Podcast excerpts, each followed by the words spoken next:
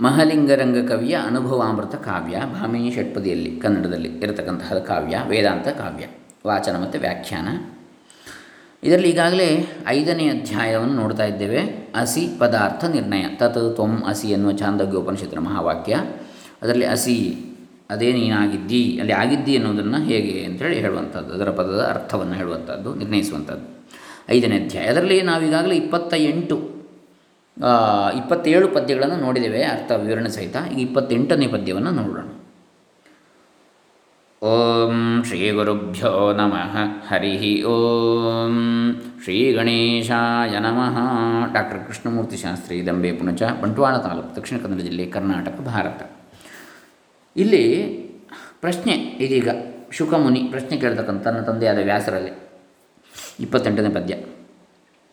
ಎಂದೊಡೆಂದನು ಗುರುವೆ ಅಸಿಪದದಂದವಾವುದ ಖಂಡ ವಸ್ತುವದೆಂದೊಡೆಂತಿಹುದೈಕ್ಯವೆಂತಹುದು ಭಯ ಪದಗಳಿಗೆ ಸಂದಲಕ್ಷಣೆಯಾವುದದ ತಿಳಿವಂದದಿಂ ಕೃಪೆ ಮಾಡಬೇಕೆನಗೆಂದು ಭಿನ್ನಹ ಮಾಡಿದನು ಶುಕ ತಂದೆಯಡಿಗೆರಗಿ. ಎಂದೊಡೆ ಎಂದನು ಗುರುವೇ ಅಸಿಪದದ ಅಂದವಾವುದು ಅಖಂಡ ವಸ್ತುವದು ಎಂದೊಡೆ ಅಖಂಡ ವಸ್ತುವು ಅದು ಎಂದೊಡೆ ಎಂತಿಹುದು ಐಕ್ಯವು ಎಂತಹುದು?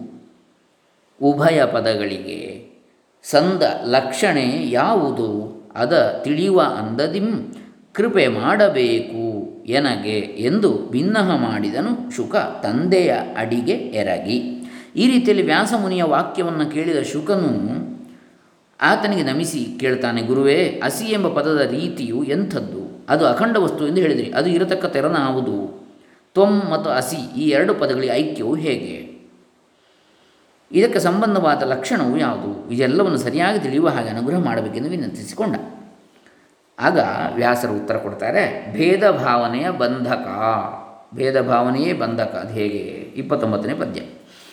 ದೇವಜೀವರ ಭೇದವೆಂಬುದ ಭಾವಿಸುತ್ತಿರೆ ಚಿನ್ನ ಕಬ್ಬಿಣವಾವುದಾದೊಡದೇನು ಸಂಕಲೆ ತಪ್ಪದೆಲೆ ಮಗನೇ ಈ ವಿಧದ ಪ್ರತಿಬಂಧವಳಿಯದೆ ದೇವನಾಗಲಿ ಜೀವನಾಗಲಿ ಕೇವಲ ಆನಂದೈಕ ರಸಮಯ ವಸ್ತುವೆಂತಹನು ಈಶ್ವರನಿಗೂ ಜೀವನಿಗೂ ವ್ಯತ್ಯಾಸವೇನು ಅಂತೇಳಿ ಚಿಂತಿಸಿದರೆ ದೇವಜೀವರ ಭೇದವೆಂಬುದ ಭಾವಿಸುತ್ತಿರೆ ಚಿನ್ನ ಕಬ್ಬಿಣವು ಆವುದಾದೊಡದೇನು? ಸಂಕಲೆ ತಪ್ಪದಿಲ್ಲ ಮಗನೇ. ಈಶ್ವರನಿಗೆ ತಾನು ಜೀವರಿಗೆಲ್ಲ ಈಶ್ವರನೆಂಬ ಭೇದ ಭಾವವು ಚಿನ್ನದ ಬೇಡಿಯಂತೆ ಬಂಧಕ ಈಶ್ವರನಿಗೆ. ಜೀವನಿಗೆ ತಾನು ಈಶ್ವರಾಧೀನ ಎಂಬ ಜೀವನೆಂಬ ಭಾವನೆ ಕಬ್ಬಿಣದ ಬೇಡಿಯಂತೆ ಬಂಧಕ. ಹೀಗೆ ಕಬ್ಬಿಣದ ಬೇಡಿಯಾಗಲಿ ಚಿನ್ನದ ಬೇಡಿಯಾಗಲಿ ಎರಡೂ ಬಂಧಕವೇ ಆಗಿರ್ತದೆ ಈ ವಿಧದ ಪ್ರತಿಬಂಧವು ಅಳಿಯದೆ ಈ ರೀತಿಯ ಪ್ರತಿಬಂಧಕವಾದ ಭೇದಭಾವವೆಂಬ ಸಂಕಲೆ ಕಳಚಿದ ಹೊರತು ದೇವನಾಗಲಿ ಜೀವನಾಗಲಿ ಕೇವಲ ಆನಂದೈಕ ರಸಮಯ ವಸ್ತುವು ಎಂತಹನು? ದೇವನಾಗಲಿ ಜೀವನಾಗಲಿ, ನಿಜ ಅದ್ವೈತ ಬ್ರಹ್ಮಾನಂದ ಎಂಬ ಪರಾತ್ಪರ ವಸ್ತು ಆಗುವುದಿಲ್ಲ. ಅಂದರೆ ಅದರ ತಿಳಿವು ಅವನಿಗೆ ಆಗುವುದಿಲ್ಲ, ಅದರ ಜ್ಞಾನ ಅಂತೇಳಿ. ಅವನು ಪರಾತ್ಪರ ವಸ್ತುವೇ, ಆದರೆ ಅದರ ತಿಳುವಳಿಕೆ ಆಗಬೇಕಿದ್ರೆ ಈ ಭೇದ ಭಾವ ಹೋಗಬೇಕು. ಚಿನ್ನದ ಬಂಧನ ಆಗಲಿ ಕಬ್ಬಿಣದ ಬಂಧನ ಆಗಲಿ ಎರಡು ಬಂಧನವೇ ಅಂತೇಳಿ. ಚಿನ್ನದ ಬಂಧನ ಈಶ್ವರನಿಗಿದ್ದರೆ ಮನುಷ್ಯನಿಗೆ, ಜೀವನಿಗೆ ಕಬ್ಬಿಣದ ಬಂಧನ ಇರ್ಬೋದು. ಅದರ ಎರಡು ಬಂಧನವೇ ಅಂತೇಳಿ. ಭಾವಲಕ್ಷಣವನ್ನು ಹೇಳ್ತಾರೆ ಮುಂದೆ ಮೂವತ್ತರಿಂದ ಮೂವತ್ತೈದನೇ ಪದ್ಯದವರೆಗೆ. ತನಯ ತ್ವಂ ಪದದರ್ಥವಹ ಜೀವನ ಪರಿಚ್ಛಿನ್ನತ್ವವಜ್ಞತೆ ಎಣಿಸೆ ದುಃಖಿತ್ವವು ಮನೀಶ್ವರ ಪ್ರತ್ಯಗಾದಿಗಳು. ಅನಘ ತತ್ಪದದರ್ಥವಾದೀಶನ ಪರೋಕ್ಷಾನಂತ ಸುಖವೊಬ್ಬನಲಿ ದೊರೆ ಕೊಳದಾಗಿ ಮಾಡ್ಪುದು ಭಾಗ ಲಕ್ಷಣೀಯ ಶುಕಮುನಿಯೇ ಕೇಳು, ತ್ವಂಪದದ ಲಕ್ಷಣಗಳು ಹೀಗಿವೆ.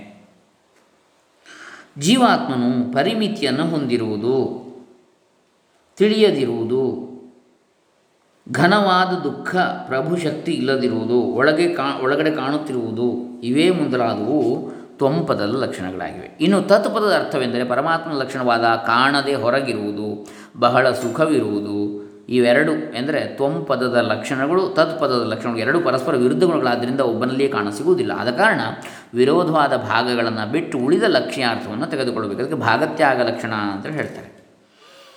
ವಿಹಿತವಹ ಲಕ್ಷಣೆಯ ತಿಳಿ ನೀ ಜಹದ ಜಹದೆನಿಸಿರ್ಪುದದ ನಿರ್ವಹಿಸಿ ಸೋಯಂ ದೇವದತ್ತ ಎನಿಪ್ಪ ವಾಕ್ಯದಲ್ಲಿ ಬಹು ವಿರೋಧದ ಸೋಯಮಂಶವ ಸಹಜದಿಂದಲೇ ಕಳೆದುಳಿದು ಸನ್ನಿಹಿತವಾಗಿಹ ದೇವದತ್ತನದೊಬ್ಬನಾಗಿಹನ್. ಜಹತ್ ಅಜಹತ್ ಲಕ್ಷಣೆಯನ್ನು ಅಂದರೆ ಬಿಟ್ಟೂ ಬಿಡದ ಲಕ್ಷಣವನ್ನು ಅರ್ಥ ಮಾಡಿಕೋ. ಅದನ್ನು ಅನ್ವಯಿಸಿಕೊಂಡು ಸೋಯಂ ದೇವದತ್ತ ಎಂಬ ವಾಕ್ಯದಲ್ಲಿ ಅವನೇ ಇವನು ದೇವದತ್ತನು. ಆಗಿನ ಕಾಲ ಆಗಿನ ದೇಶ, ಈಗಿನ ಕಾಲ ಈಗಿನ ದೇಶ ಎಂಬರ್ಥದಲ್ಲಿ ಇರುವ ಅವನೇ ಇವನು. ಆಗ ಮಗುವಾಗಿದ್ದ, ಈಗ ದೊಡ್ಡವನಾಗಿದ್ದಾನೆ ಅಂತೇಳಿ ದೇವದತ್ತ ಅವನೇ. ಆದರೆ ವ್ಯತ್ಯಾಸ ಏನಿದೆ? ಆ ವ್ಯತ್ಯಾಸಗಳನ್ನು ಬಿಡಬೇಕು. ವ್ಯಕ್ತಿ ಅವನೇ ಅಂತೇಳಿ. ಹಾಗೆಯೇ ಇಲ್ಲಿ ಬಹು ವಿರುದ್ಧವಾಗಿರುವ ಸೋಯಂ ಎಂಬ ಅಂಶವನ್ನು ಕಳೆದು ಉಳಿದು ಸಮೀಪಸ್ಥನ, ಸಮೀಪಸ್ಥಾನನಾಗಿರುವ ದೇವದತ್ತನು ಎಂಬುವನು ಒಬ್ಬನೇ ಆಗಿರುವುದು ಎಂಬುದನ್ನು ತಿಳಿಯುವ ಹಾಗೆ ಜೀವೇಶ್ವರತ್ವ ವಿಷಯದಲ್ಲಿ ಜಹದಹ ಜಹದ ಅಜಹಲ್ ಲಕ್ಷಣೆಯ ಮೂಲಕವಾಗಿ, ಜಹತ್ ಅಂದರೆ ಬಿಡುವಂಥದ್ದು ಅಜಹದ್ ಅಂದರೆ ಬಿಡದೇ ಇರುವಂಥದ್ದು ಹೀಗೆ. ಆ ರೀತಿಯಲ್ಲಿ ಸ ತತ್ ತ್ವಂ ಅಸಿ ಎಂಬ ಪದಗಳನ್ನು ಪರಿಶೋಧಿಸಿ ಅನಾವಶ್ಯಕವಾದದನ್ನು ಕಳೆದು ಉಳಿದ ನಿಜ ವಸ್ತುವನ್ನು ನಿರ್ಧರಿಸಿ ತಿಳಿ ಈಗ ತತ್ವ ಎಂಬುದು ಬ್ರಹ್ಮವಸ್ತು ಅಲ್ಲಿ ಯಾವುದೇ ಉಪಾಧಿ ಇಲ್ಲ. ಅಥವಾ ಈಶ್ವರ ಅಂತೇಳಿ ತಿಳಿದರೆ ಅಲ್ಲಿ ಗುಣಗಳ ಇದೆ ಮಾಯೆಯ ಉಪಾಧಿ ಇದೆ.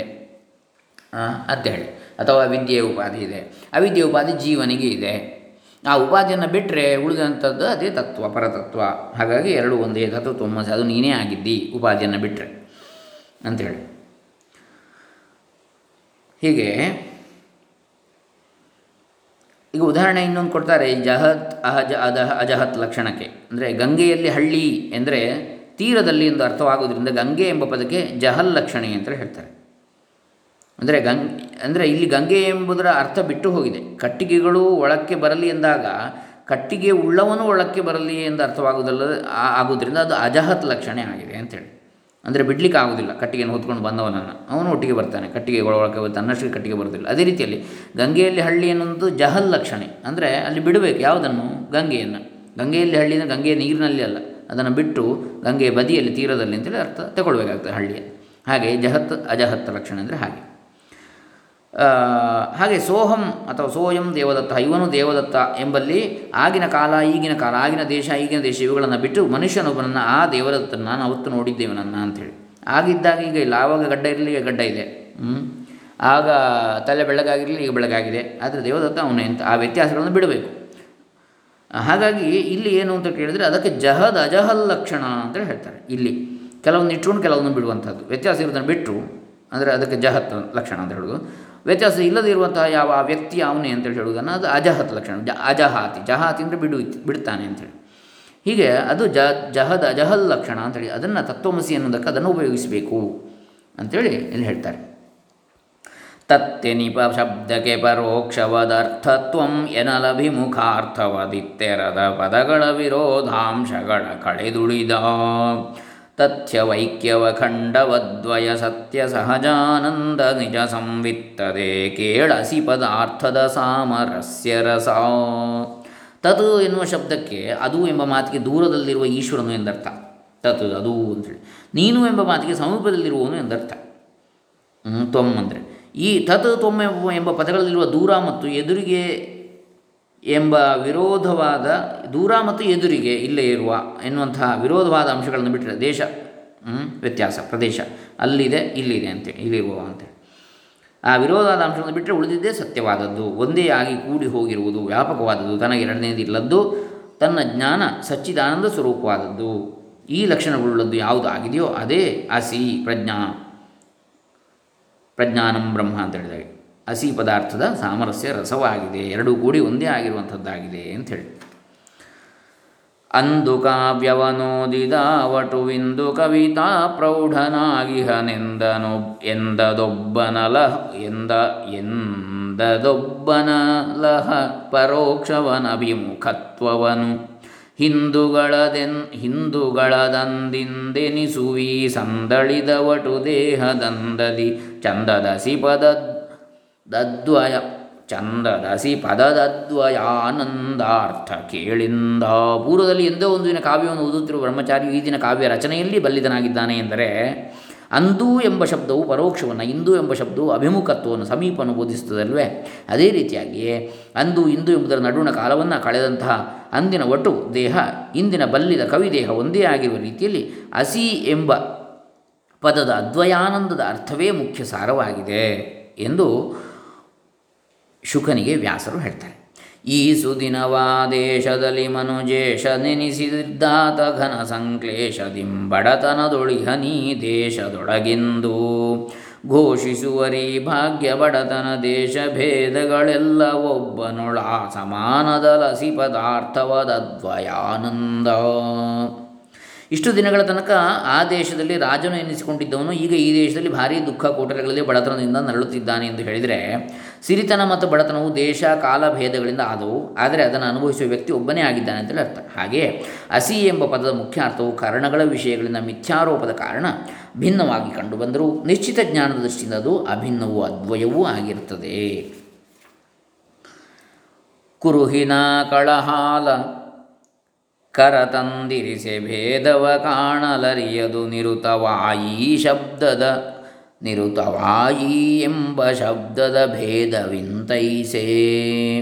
ತರಳ ತಿಳಿಯ ಕ್ಷೀರ ಒಂದೇ ಪರಿಯೊಳಗೆ ತೋರ್ಪಂತೆ ನಿಜ ಸುಖದೆರಕವಹ ನಿರ್ದ್ವಂದ್ವವಸಿ ಪದದರ್ಥ ಕೇಳೆಂದ. ಮೂವತ್ತೈದನೇ ಪದ್ಯ ಇದು ಯಾವುದಾದರೂ ಒಂದು ಹೆಗ್ಗುರುತುಳ್ಳ ಒಂದು ಹಸುವಿನ ಹಾಲನ್ನು ಯಾವುದಾದ್ರೂ ಗುರುತುಳ್ಳ ಒಂದು ಹಸು. ಇಂಥ ಹಸು ಅಂತೇಳಿ ಆ ಹಾಲನ್ನು ಬೇರೆ ಹಸುಗಳು ಹಾಲಿನಲ್ಲಿ, ಹಾಲಿನ ಸಾಲಿನಲ್ಲಿ ಇರಿಸಿದರೆ ಅದರಲ್ಲಿ ಯಾವ ಹಾಲು, ಯಾವ ಹಸುವಿನದೆಂದು ಕಂಡುಹಿಡಿಯಲು ಸಾಧ್ಯವಿಲ್ಲ. ಹಸುವಿನ ಹಾಲು ಅಷ್ಟೇ. ಹಸುವಿನ ಹಾಲು, ಎಮ್ಮೆ ಹಾಲು ಅಂತಲೂ ಗೊತ್ತಾಗಲಿಕ್ಕೆ ಸಾಧ್ಯ ಇಲ್ಲ. ಹೀಗೆ ನೋಡಿದರೆ, ಬೇರೆ ಪರೀಕ್ಷೆ ಮಾಡದೇ ಇದ್ದರೆ ಆ ಹಾಲು, ಈ ಹಾಲು ಎಂಬ ಶಬ್ದಗಳನ್ನು ಬಿಟ್ಟರೆ ಹಾಲಿನಲ್ಲಿ ಯಾವ ವ್ಯತ್ಯಾಸವೂ ಕಾಣೋದಿಲ್ಲ ಹೀಗೆ ಆ ಈ ಹಾಲು ಒಂದೇ ವಿಧದ್ದು ಆಗಿರುತ್ತದೋ ಹಾಗೆಯೇ ನಿಜವಾದ ಸುಖದ ಸಾರವೆನಿಸಿದ ದ್ವಂದ್ವಾತೀತ ಸ್ವರೂಪನೇ ಹಸಿ ಪದದ ಅರ್ಥ. ಅದೇ ನೀನು ಅಂಥೇಳಿ ಹೇಳುವಂಥದ್ರ ಅರ್ಥ ಅಂತೇಳಿ ತಿಳಿ. ಅಂಥೇಳಿ ಇಲ್ಲಿ ಮೂವತ್ತ ಐದನೇ ಪದ್ಯದಲ್ಲಿ ಹೇಳ್ತಾರೆ ಇನ್ನು ಹಸಿ ಪದದ ಅರ್ಥವನ್ನು ಮುಂದೆ ಮೂವತ್ತಾರರಿಂದ ಮೂವತ್ತೊಂಬತ್ತರವರೆಗೆ ಇದೆ. ಅದನ್ನು ನಾಳೆ ದಿವಸ ನೋಡೋಣ. ಹರೇ ರಾಮ. ಮಹಲಿಂಗರಂಗ ಕವಿ ಚರಣಾರವಿಂದ ಅರ್ಪಿತಮಸ್ತು ಸರ್ವೇ ಜನ ಸುಖಿನೋ ಭವಂತು. ಓಂ ದತ್ಸತ್